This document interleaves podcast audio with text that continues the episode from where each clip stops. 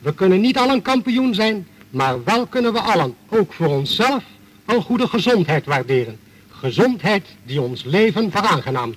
Is dit een reclamespotje van de Nederlandse overheid, die ons in 1937 wil aanzetten tot een gezonder leven? En let nu in dat verband eens op de toeschouwers. Voor menigeen is de actieve sporttijd reeds lang voorbij, maar hun gezondheid straalt u tegen. Daar besteden ze als verstandige mensen trouwens de nodige zorg aan, zelfs bij de keuze van hun sigaret. Nee, het is de in de jaren 30 populaire sportverslaggever Han Hollander, die reclame maakt voor sigaretten. En voor niet zomaar een sigaret. Wat roken ze? Kijk, dat doosje daar zegt het al. Natuurlijk Chief Whip. Zelfs onze Nederlandse wielerenkampioen Arie van Vliet. Laat u nu voorstellen, Mr. Chief Whip. De man die overal herkend wordt als het symbool van de sigaret die, zoals u alle weet, de beste sigaret voor uw gezondheid is.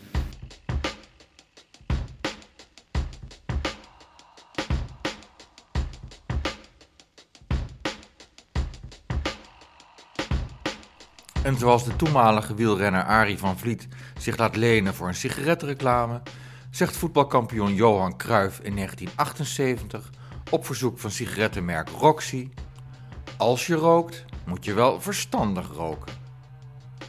Hij maakt reclame voor een lichtere sigaret, Roxy Jewel Filter.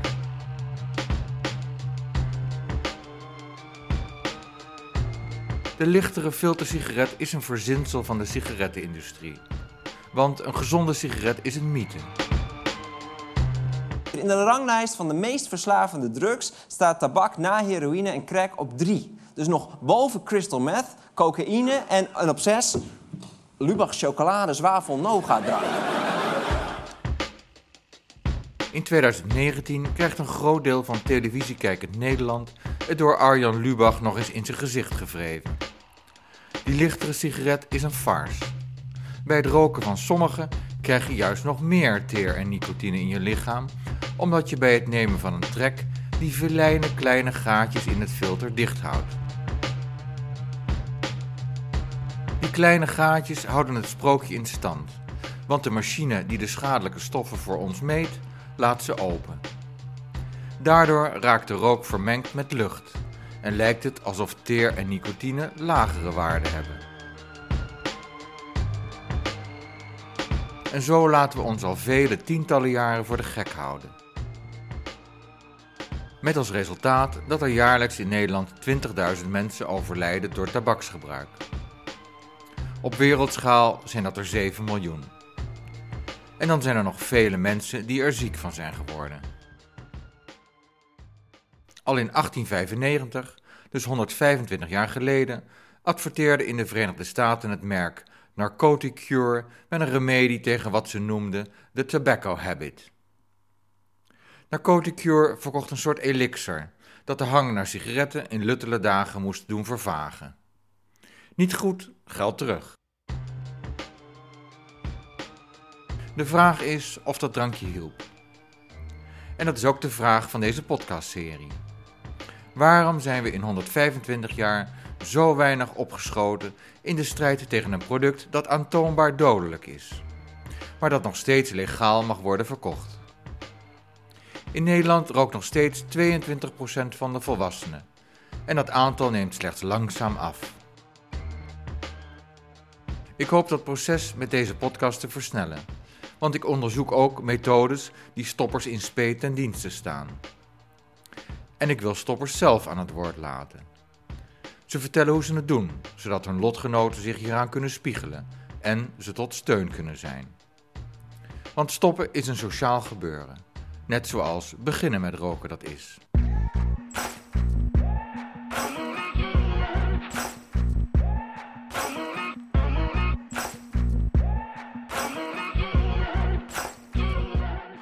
Zoveel mensen roken nog steeds, dus het lijkt vrij onschuldig. Zo had ik het nog niet bekeken. Omdat anderen ook roken, lijkt het onschuldig. Je hoort Sigrid Troelstra. Ze werkt als onderzoeker tabaksontmoediging bij het Trimbos Instituut. Ze is in 2019 gepromoveerd op haar onderzoek naar stoppen met roken. Ze heeft ook de landelijke Stoptober-campagne geëvalueerd. Ook Sigrid's collega's bij het Trimbos Instituut doen onderzoek naar verslaving en geestelijke gezondheid.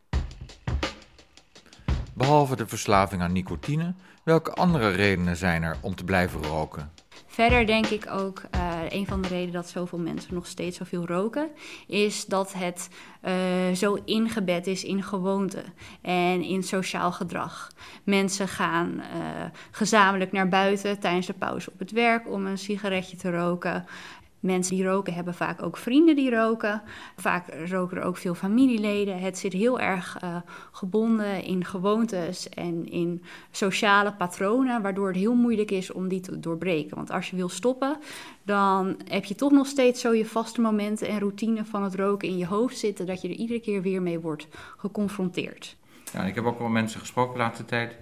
En die zijn eigenlijk steeds aan het plannen wanneer ze hun volgende sigaret gaan roken. Ja, ja. We zijn zo'n beetje de hele dag mee bezig. Dat hoor ik ook inderdaad. Kan het nu? Uh, hoe lang is het al geleden? Hoeveel sigaretten heb ik nog? Ja. Het is heel calculerend, zeg maar. Ja, calculerend, maar ook denk ik echt de verslaving die spreekt. Uh, de trek in de sigaret. Um, en dan is het meer een afweging tussen die zeg maar biologische trek in de sigaret en ook de sociale wenselijkheid van is het nu al acceptabel om de volgende te roken? Is het, komt er een geschikt moment?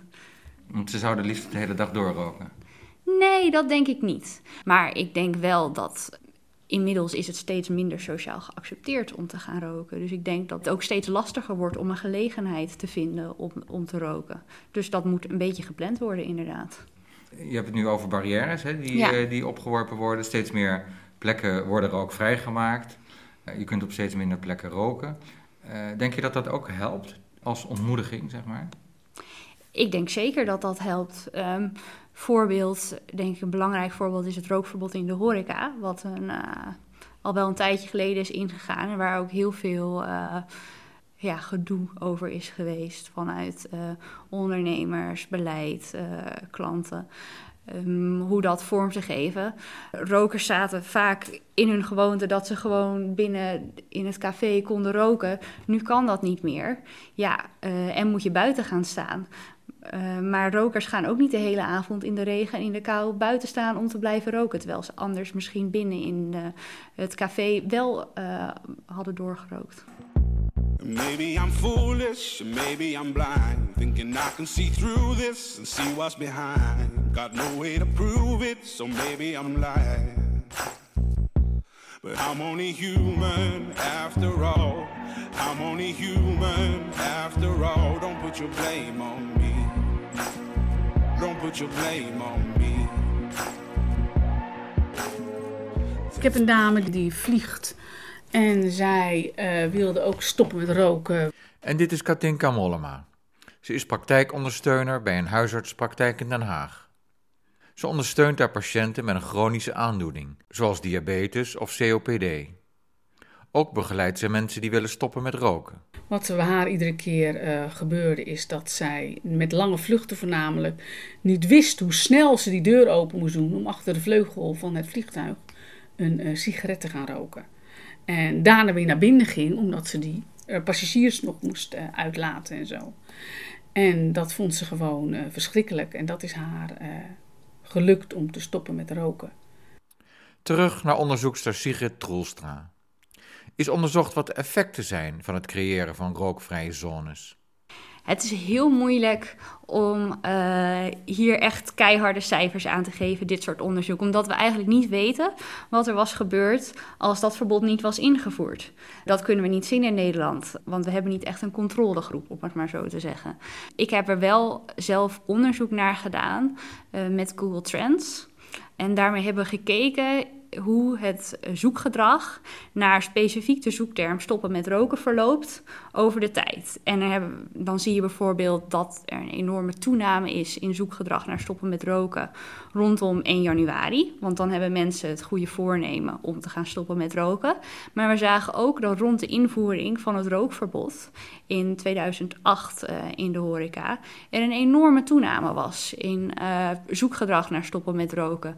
Dus als je het op zo'n manier bekijkt, kun je zeggen: ja, het heeft wel degelijk mensen getriggerd om uh, dat als een moment te gebruiken om in ieder geval informatie te gaan zoeken over hoe je dan zou moeten stoppen met roken. Ja. Maar het, het, lijkt me dat het op zich nog wel een vrij zwak verband is wat je dan legt. Ja, ja het, is, het, het, het is eigenlijk een voorstadium zou je het kunnen zien van stoppen met roken. De meeste mensen die bedenken, misschien zou ik willen stoppen met roken, beginnen eerst door wat informatie te zoeken. Dan wel op internet of door het vragen van een omgeving, van mensen die het misschien al wel hebben gedaan. En de, dan de daadwerkelijke stap om echt je laatste sigaret te roken en uit te drukken, die kan soms nog wel veel verder liggen. Dus het is inderdaad een zwak verband. Maar het is ook heel lastig om dit soort uh, beleidsmaatregelen te evalueren.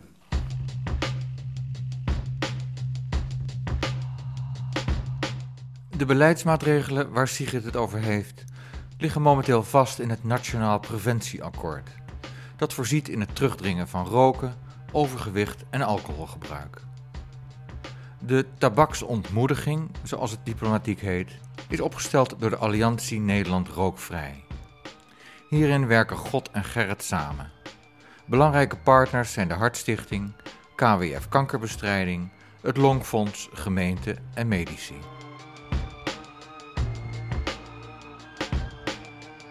Belangrijke ingrepen zijn het in 2020 verbieden van roken op steeds meer plekken, zoals op scholen, kinderboerderijen en kinderopvanglocaties. Zo moet een rookvrije generatie worden gecreëerd. Pas in 2025 komen daar sportverenigingen bij en, mind you, zorginstellingen. Vanaf 2020 mogen alleen tabakswinkels nog rookwaren uitstallen. Verpakkingen krijgen allemaal een onaantrekkelijke uniforme stijl.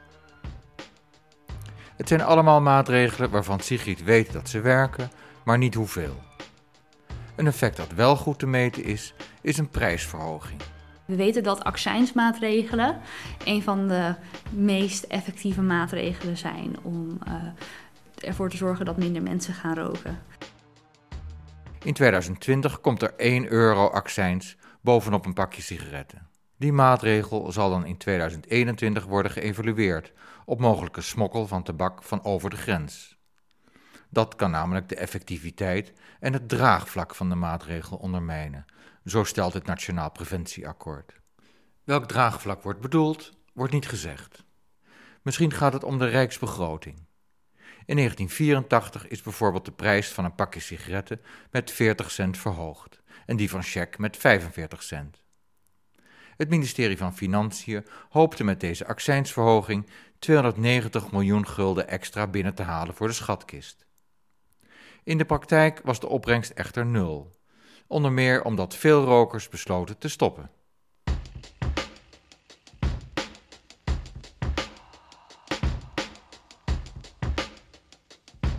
Het effect van een prijsverhoging op het roken is dus wel goed te meten. Pas in 2023 zou de prijs een tientje kunnen bedragen, als daar tenminste draagvlak voor is. In Frankrijk ligt de prijs al op dat niveau. Maar misschien smokkelen die Fransen nu wel Nederlandse sigaretten, mogelijk gemaakt door de Nederlandse staat. In Engeland kost een pakje inmiddels meer dan 11 euro, in Noorwegen 12,50. Bhutan is het enige land in de wereld waar de verkoop van sigaretten verboden is. Maar goed, dat land neemt wel meer loopjes met mensenrechten. Een interessant detail is overigens dat de Nederlandse staat jaarlijks zo'n 3,4 miljard euro binnenhaalt aan accijns op tabak. Dat is toevallig evenveel als de jaarlijkse zorgkosten die worden gerelateerd aan tabak. Roken is bovendien de belangrijkste vermijdbare oorzaak van ziekte in Nederland. Ik lees in jouw samenvatting dat de ziektelast door roken in Nederland 9,4% bedraagt. Wat betekent dat? Dat betekent dat uh, roken 9,4% van de totale hoeveelheid ziekte veroorzaakt in Nederland. En dat is hoger dan bijvoorbeeld uh, de ziekte die ongezonde voeding veroorzaakt en die een hoge bloeddruk veroorzaakt. veel hoger dan eh, de ziekte die wordt veroorzaakt door alcohol en door weinig beweging. Dus roken neemt een toppositie in. Zeker, ja. Het is de belangrijkste ziekteveroorzaker. Ja. In Nederland wel, ja. En de vraag is natuurlijk wat het dan kost.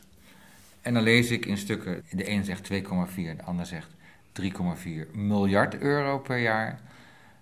Zijn de zorgkosten van, eh, die wo- worden veroorzaakt door, door het roken. Dat is enorm. Dat is gigantisch, ja. Dus daar, daar valt heel wat winst te behalen. Inderdaad. eh, naar mijn mening, en ik denk ook naar het onderzoek, als we ervoor zouden kunnen zorgen dat mensen stoppen met roken, dat is echt de eenvoudigste manier om Nederland gezonder te krijgen.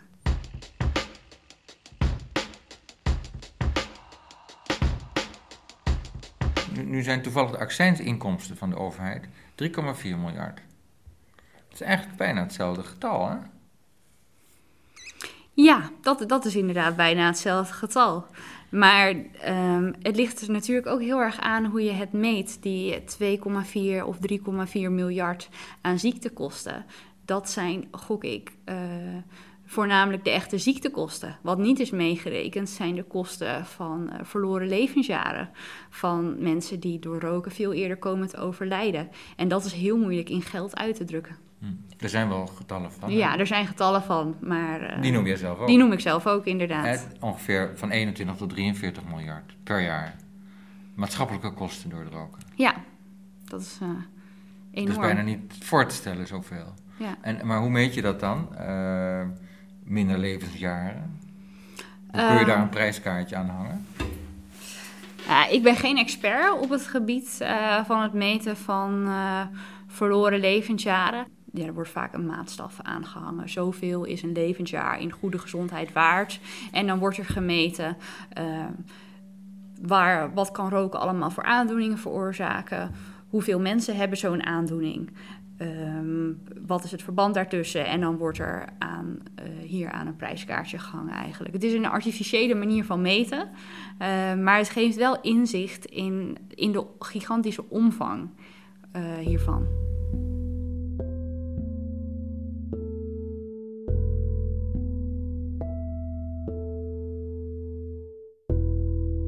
In de ranglijst van het aantal verloren levensjaren naar aandoening in 2018 prijkt longkanker met kop en schouders bovenaan. Het zijn er ruim 156.000. Daarna volgt dementie met 101.000 en coronaire hartziekte met bijna 91.000 verloren levensjaren. Stoppen met roken dus, en wel zo snel mogelijk. Is het niet voor jezelf, dan is het wel voor de maatschappij. Maar zomaar stoppen lukt weinigen. Soms laten ze het erop aankomen. Dat zegt praktijkondersteuner en verpleegkundige Katinka Mollema. Oh nee, ja, als ze een signaal krijgen van, eh, van hé, hey, het gaat heel slecht met je bloeddruk, of ze krijgen een of ander event wat ze door hebben gemaakt, of een hartinfarct, of whatever, dan zijn ze vaak super gemotiveerd om te stoppen. Of die aderen zijn verstopt of wat dan ook. En de specialist van ja, nu moet je stoppen. Dan zijn ze wel gemotiveerd om te stoppen. Maar, Maar de- mensen laten het dus een beetje aankomen op een, Vaak wel. op een ongeval, zeg maar. Ja, niet altijd, maar er zijn ook mensen die dat wel doen, ja. Maar de mensen met COPD, dat zijn gewoon verstokte rokers. Ja, dan is het gewoon verdomd lastig. Mensen met, eh, met astma, COPD, mensen met chronische luchtwegproblemen. En, en waarom zeg je dat dat juist verstokte rokers zijn? Want ze een hele leven van roken, anders krijg je geen COPD. Vaak krijg je COPD doordat je altijd hebt gerookt. COPD Ja, kan je ook krijgen door het inhaleren van fijnstofmateriaal of door je werk of, of wat dan ook. Maar de meeste mensen met COPD zijn toch wel rokers of ex-rokers. De kunst is het dus om tijdig te stoppen met roken. Hier kan je omgeving behulpzaam bij zijn, als een soort buddy, maar ook in minder positieve zin.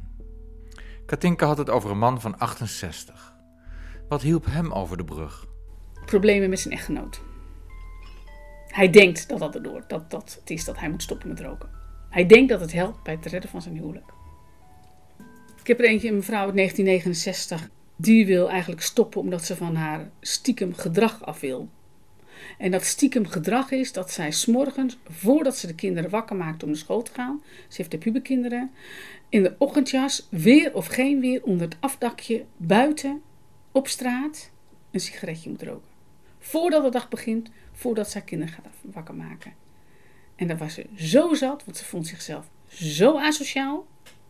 En dat was voor haar de reden, het stiekem gedrag, dat ze van het roken eh, af wil. Was dat de enige keer dat ze dat doet? Eh, het roken Op een dag? Nee, omdat dan zijn de kinderen op school, dus dan kan ze vrij roken buiten. Maar als kinderen, ze, ze had uh, een gescheiden vrouw en ze zegt van ja, het was gewoon om de weekend dat ik het heel moeilijk had. Omdat de kinderen dan er waren. Of, uh, om het weekend had ze het makkelijk, want dan waren de kinderen weg. Maar als de kinderen er waren en door de, door de weekse dagen, dan had ze het heel erg uh, moeilijk. Terwijl je zou zeggen, als de kinderen er zijn, dan ben je blij. Ja, maar ze had toch weer die momenten dat ze dan nou ja, alleen maar buiten kon roken.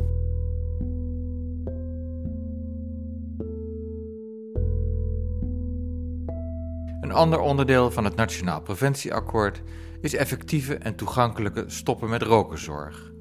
Dat uit zich onder meer in de maatregel dat hulpmiddelen om te stoppen met ingang van 2020 worden vergoed in de basiszorg van de ziektekostenverzekering. Je hoeft er dus niet meer je eigen bijdrage op aan te spreken. Die hulpmiddelen zijn populair. In 2018 maakten 40.000 cliënten van de verzekeraars VGZ, CZ en Mensis er gebruik van. Geëxtrapoleerd naar alle verzekeraars zouden dat er 70.000 kunnen zijn. En gezien de aanstaande grotere toegankelijkheid zullen dat er alleen maar meer worden en krijgen Katinka Mollema en haar collega's het alleen maar drukker. Hoe gaat het trouwens in zijn werk als je bij haar op de praktijk komt? Ik maak een stopafspraak met ze. Zeg, wat is voor u, denkt u, een goede datum te zijn? Zeg ze bijvoorbeeld uh, 20 december. Prima, dat schrijf ik op. Dan ga ik een plan van aanpak met ze maken. Wat zullen we doen? Kun je cold turkey gewoon echt gewoon stoppen met roken? Wil je pleisters of wil je medicatie? He, nicotinepleisters of je stopt met uh, Champix. Uh, Champix neemt de lust om te stoppen met roken weg. Het werkt ook op je hersenen in. Um, dus als je die medicatie ook inneemt, dan rook je ook gewoon niet. Die behoefte is ook dan niet meer aanwezig. Dat is een het is, gouden ja, dan? Ja, gouden vondst, maar het heeft ook heel veel bijwerkingen. Oh. He, dat is dan weer het negatieve ervan. Ja, meer misselijk slapen, slapeloosheidssoorten bij, uh, meer dromen dan normaal. Dat zijn dingen die je ook allemaal wel hoort. Maar die gaan bijna, eigenlijk binnen twee weken heb, wordt, wordt het minder erg. En dat is met alle medicatie zo. Probeer het een aantal weken. Nou, pas kan je zien hoe het is. Nicotinepleisters hebben ook bijwerkingen. Veel minder, maar wel ook dit soort dingen allemaal. En met nicotinepleisters kun je ook nog eens een keer hebben dat je huid geïrriteerd raakt. Kauwgom was het toch? Kauwgom, kauwgom is heel smerig. Uh, dus dan zeg ik bij de pillen, als ze dan echt weer die toch die behoefte hebben, of het zit natuurlijk dat ze toch die drang hebben van, hé, hey, ik denk dat ik moet roken, ja, dan kan je een kauwgompje erbij nemen. Maar kauwgom is of zuigtabletten zijn ook heel erg vies. En dan kunnen ze ook best wel even op zo'n ding sabbelen en wegleggen en weer een nieuwe, en weer hetzelfde dingetje in hun mond uh, nemen. Telefonische coach, nou dat kan met mij ook. Ze kunnen bij mij komen. Of ik maak telefonische afspraken met ze, dat kan. Ik heb er ook een paar die echt niks gebruiken. Is lastig, maar die zijn wel super gemotiveerd. Dat zijn de moeilijke momenten dat je uitlegt wat kun je gaan doen. Hè? Als je dan denkt, nu je moet een sigaret opnemen, ga een blokje om. Drink een glas water, ga lopen met je hond, ga sporten. Uh, weet je? Is, is, is het ook een idee om uh, op vakantie te gaan, bijvoorbeeld? Weet ik niet. Of gewoon, gewoon heel andere dingen te gaan doen? Kan ook. Maar ja, dan moet je wel, als je op vakantie gaat, dan moet je ook wel... Ja, dat zou ook nog kunnen. Maar dat heb ik eigenlijk nog nooit gehoord. Nee, nee. Het is vaak allemaal, ze komen hier ook, ze hebben gewoon hun werk en alles. En ze willen nu stoppen. Ze gaan naar de arts eh, voor het eerste consult wil stoppen. En dan verwijst de arts zich door naar mij. Dan hebben ze ook al vaak een tijd erover nagedacht. Dus dan moet het ook nu gebeuren. Het liefst deze week nog. Dus dat wordt ook meteen aangepakt. Waar ik naar vraag is, wat zijn je moeilijke momenten? Wanneer, wanneer heb je het heel moeilijk? Hè? Dan is het vaak s morgens, na het opstaan. Is vaak na het avondeten. Het is vaak de gezellige momenten. En dan ga ik erop door van hoe ben je daar doorheen gekomen? Heb je het gered? Um, wat heb je daarvoor in de plaats gedaan? En dan, dan is het in het eerste gesprek al van, joh, eh, je kunt gaan wandelen, ga yoga doen, ga ademhalingsoefeningen doen, uh, adem in door je neus. Uh, dan doe dat drie keer achter elkaar in plaats van aan die sigaretten denken. Een populair moment om te stoppen met roken is 1 januari. Katinka heeft daar nu twee cliënten voor.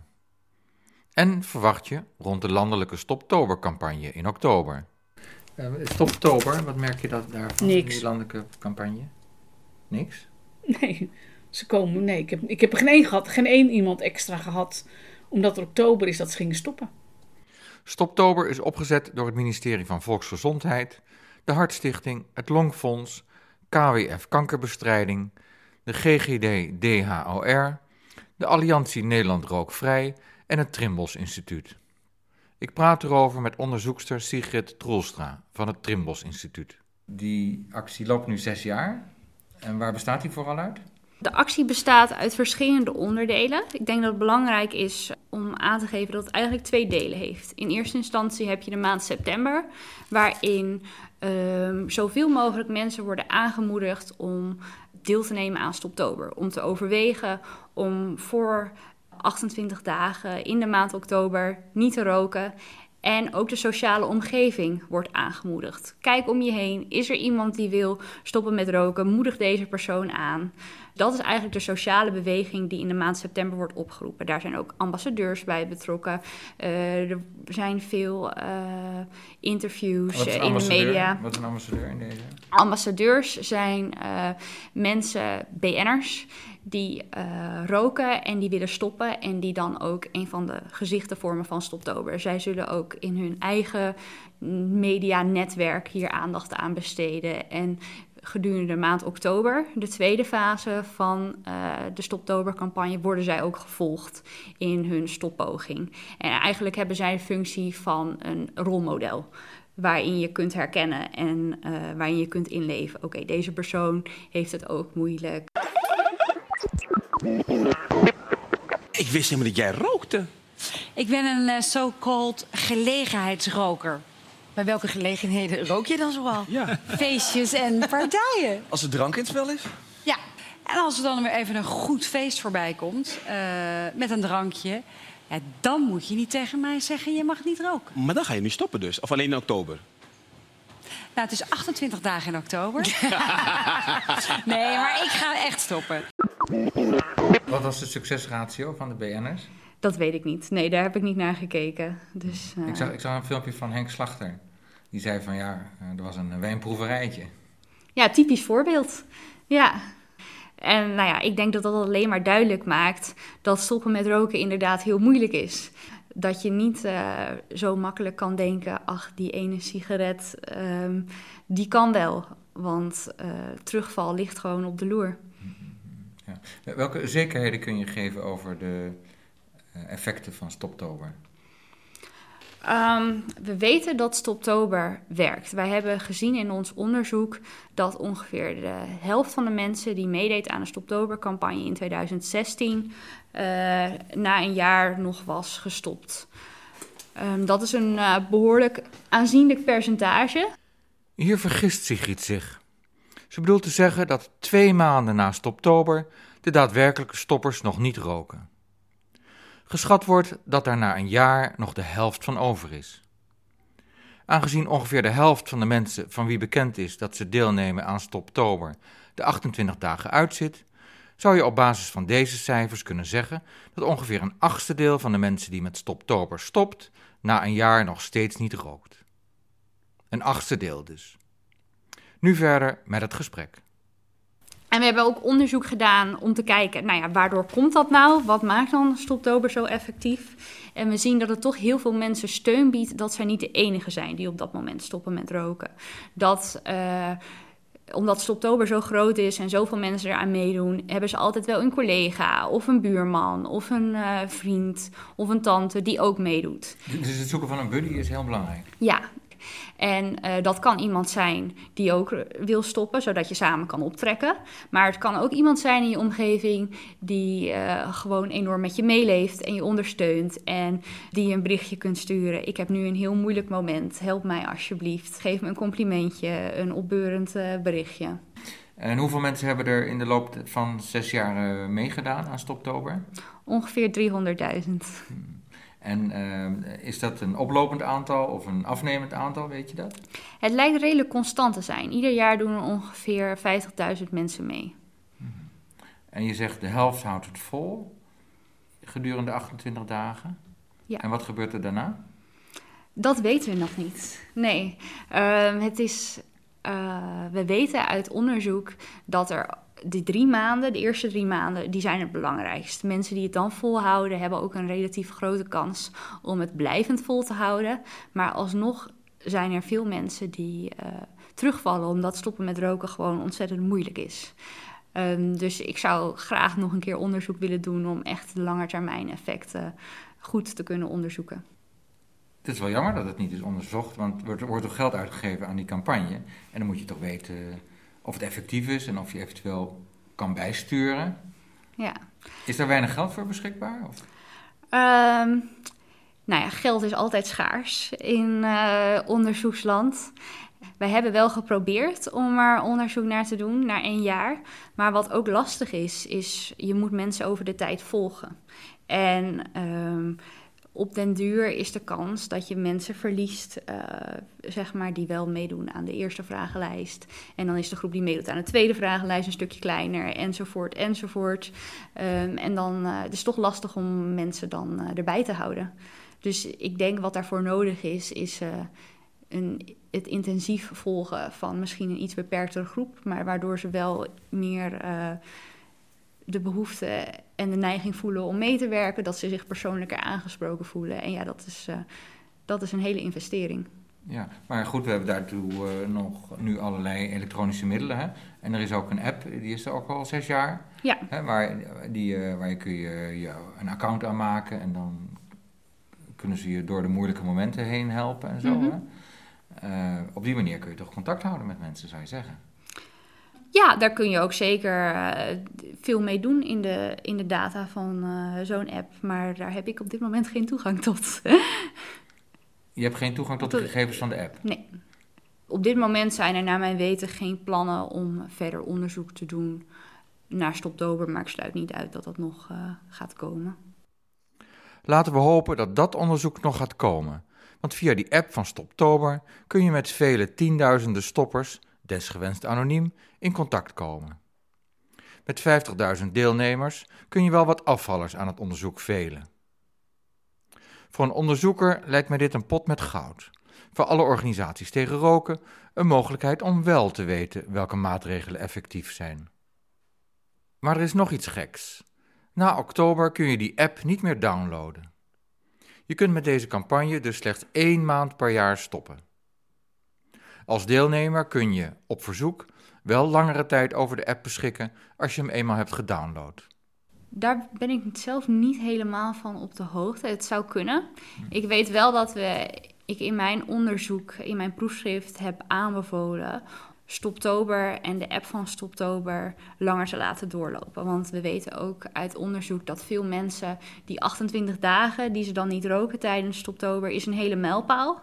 Maar daarna doorgaan uh, is lastig als steun wegvalt.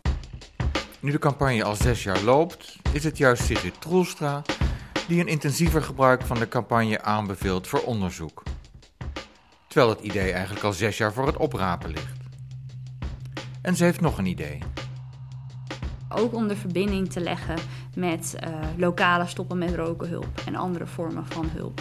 Uh, om op die manier nou, de kans op succes uh, te verhogen en de kans op terugval te verminderen.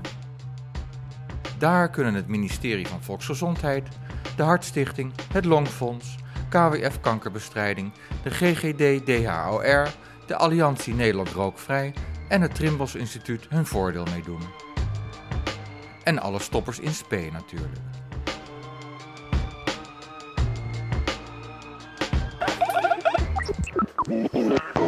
Comme dans beaucoup de pays, c'est encore un problème. We schakelen over naar Frankrijk, waar in november de Mois sans tabac wordt gehouden. De maand zonder tabak.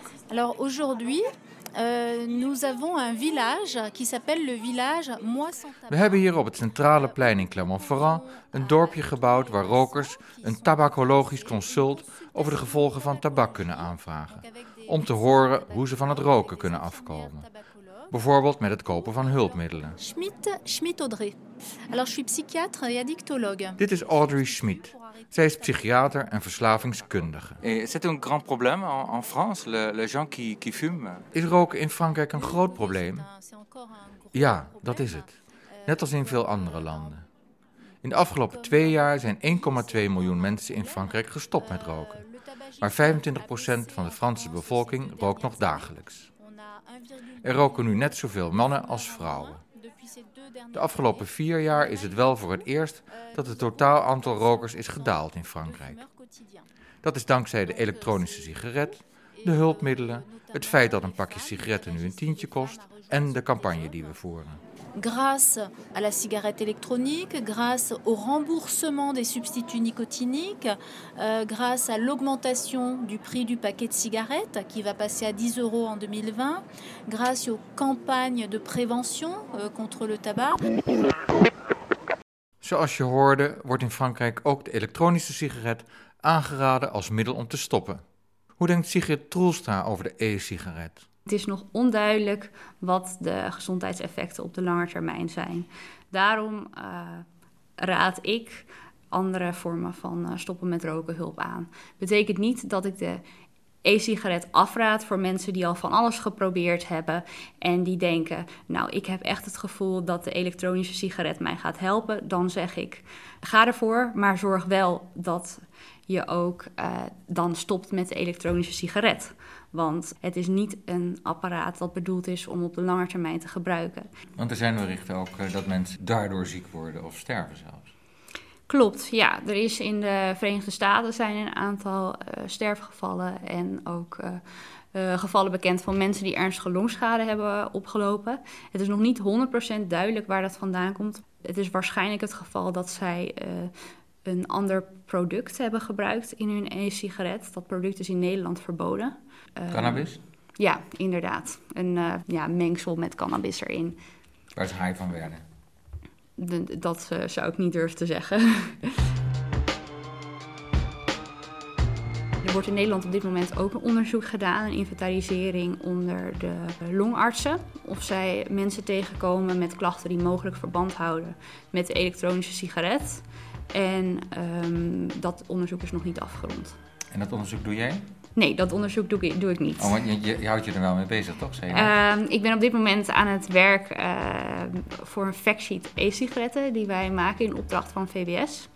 Ehm, en dit eh, onderzoek waar ik het net over had betreft een inventarisatie van het aantal mogelijke eh, klinische gevallen van mensen met een eh, e-sigaret gerelateerde aandoening. Nog even terug naar Frankrijk. Van de circa 10 medewerkers van de Mois Sans Tabac blijkt ongeveer de helft te roken.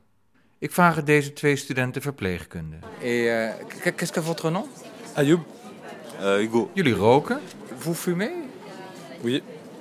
Euh, Oui. Willen jullie stoppen? Voulez-vous arrêter C'est euh, à envisager. Later. Pour plus tard. Plus tard. Ouais. Pourquoi Waarom pas niet nu? maintenant Parce que dans l'immédiat, je vais- je- j'ai pas envie d'arrêter. Daar heb ik geen zin in. Très Maar het is niet goed voor de votre gezondheid. Dat klopt. Maar ik zit nog op school en heb veel c'est stress. difficile d'arrêter à l'école. Aha, de sigaret is een medicijn tegen stress.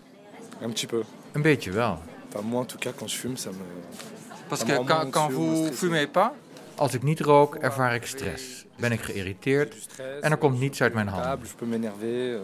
Euh. Donc si j'arrive pas à faire quelque chose... euh, donc, Het euh, feit dat op het plein tegen de tabak artsen en andere deskundigen bij de hand zijn om te helpen stoppen, kan de studenten niet verleiden. Là, je vous propose de prendre votre assiette sur laquelle vous avez choisi deux aliments et vous allez prendre le temps de choisir lequel vous allez manger en pleine conscience en premier. Lequel vous choisissez? Ook al ben ik zelf 20 jaar geleden met veel pijn en moeite gestopt, toch laat ik me in Frankrijk verleiden tot een mindfulness sessie. Ik kies een sinaasappelpartje. waar ik goed naar moet kijken, proeven en heel langzaam in me moet opnemen. Als je stopt met roken, ga je namelijk ook beter ruiken en proeven. Dat is de link. En zo'n mindfulness sessie kun je ook gebruiken om te ervaren hoe vies roken eigenlijk is. Juste voir effectivement si les yeux fermés, peut-être vous passez près de la narine droite ou narine gauche, est-ce que c'est différent Est-ce que c'est la même chose Dit was de eerste aflevering van de podcast Rooksignalen. Met dank aan de mensen die ik heb geïnterviewd en onder meer de boeken De Schumel-sigaret van Jo Bauma en De beste sigaret voor uw gezondheid van Friso Schotanus. In de clip van RTL Late Night hoorde je de stopper Wendy van Dijk met Humberto Tan en Katja Schuurman. Na drie kwartier vertellen dat je al begon te denken van waar ben ik eigenlijk al die jaren mee bezig geweest, moest je eruit en dan ging je sigaretten roken. Luister in de volgende editie van Rooksignalen naar Vera van 80. Die vertelt hoe zij en haar dochter van het roken af zijn gekomen op een massa-stopsessie. De derde keer kwam je naar buiten en toen zei hij: Dan moet je twee sigaretten roken. In tien minuten, want we gaan zo weer verder. En toen kwamen mijn eh, dochter en ik naar buiten. En daar stonden die 340 mensen te paffen. En je kon tegen de lucht aanleunen. En het stonk als ik weet niet wat. Ja, dus jij hem nog? Ja, laten we hem maar proberen toch. En na twee trekjes hebben we hem uitgemaakt. En we hebben alle twee nooit meer gerookt. En dat is al anderhalf jaar geleden. Wil je ook je roken of stoppen met roken ervaring delen? Mail dan naar info.luisterdoc.nl Abonneer je op Luisterdoc om de volgende afleveringen niet te missen. Dit was Peter de Ruiter. Dank voor het luisteren.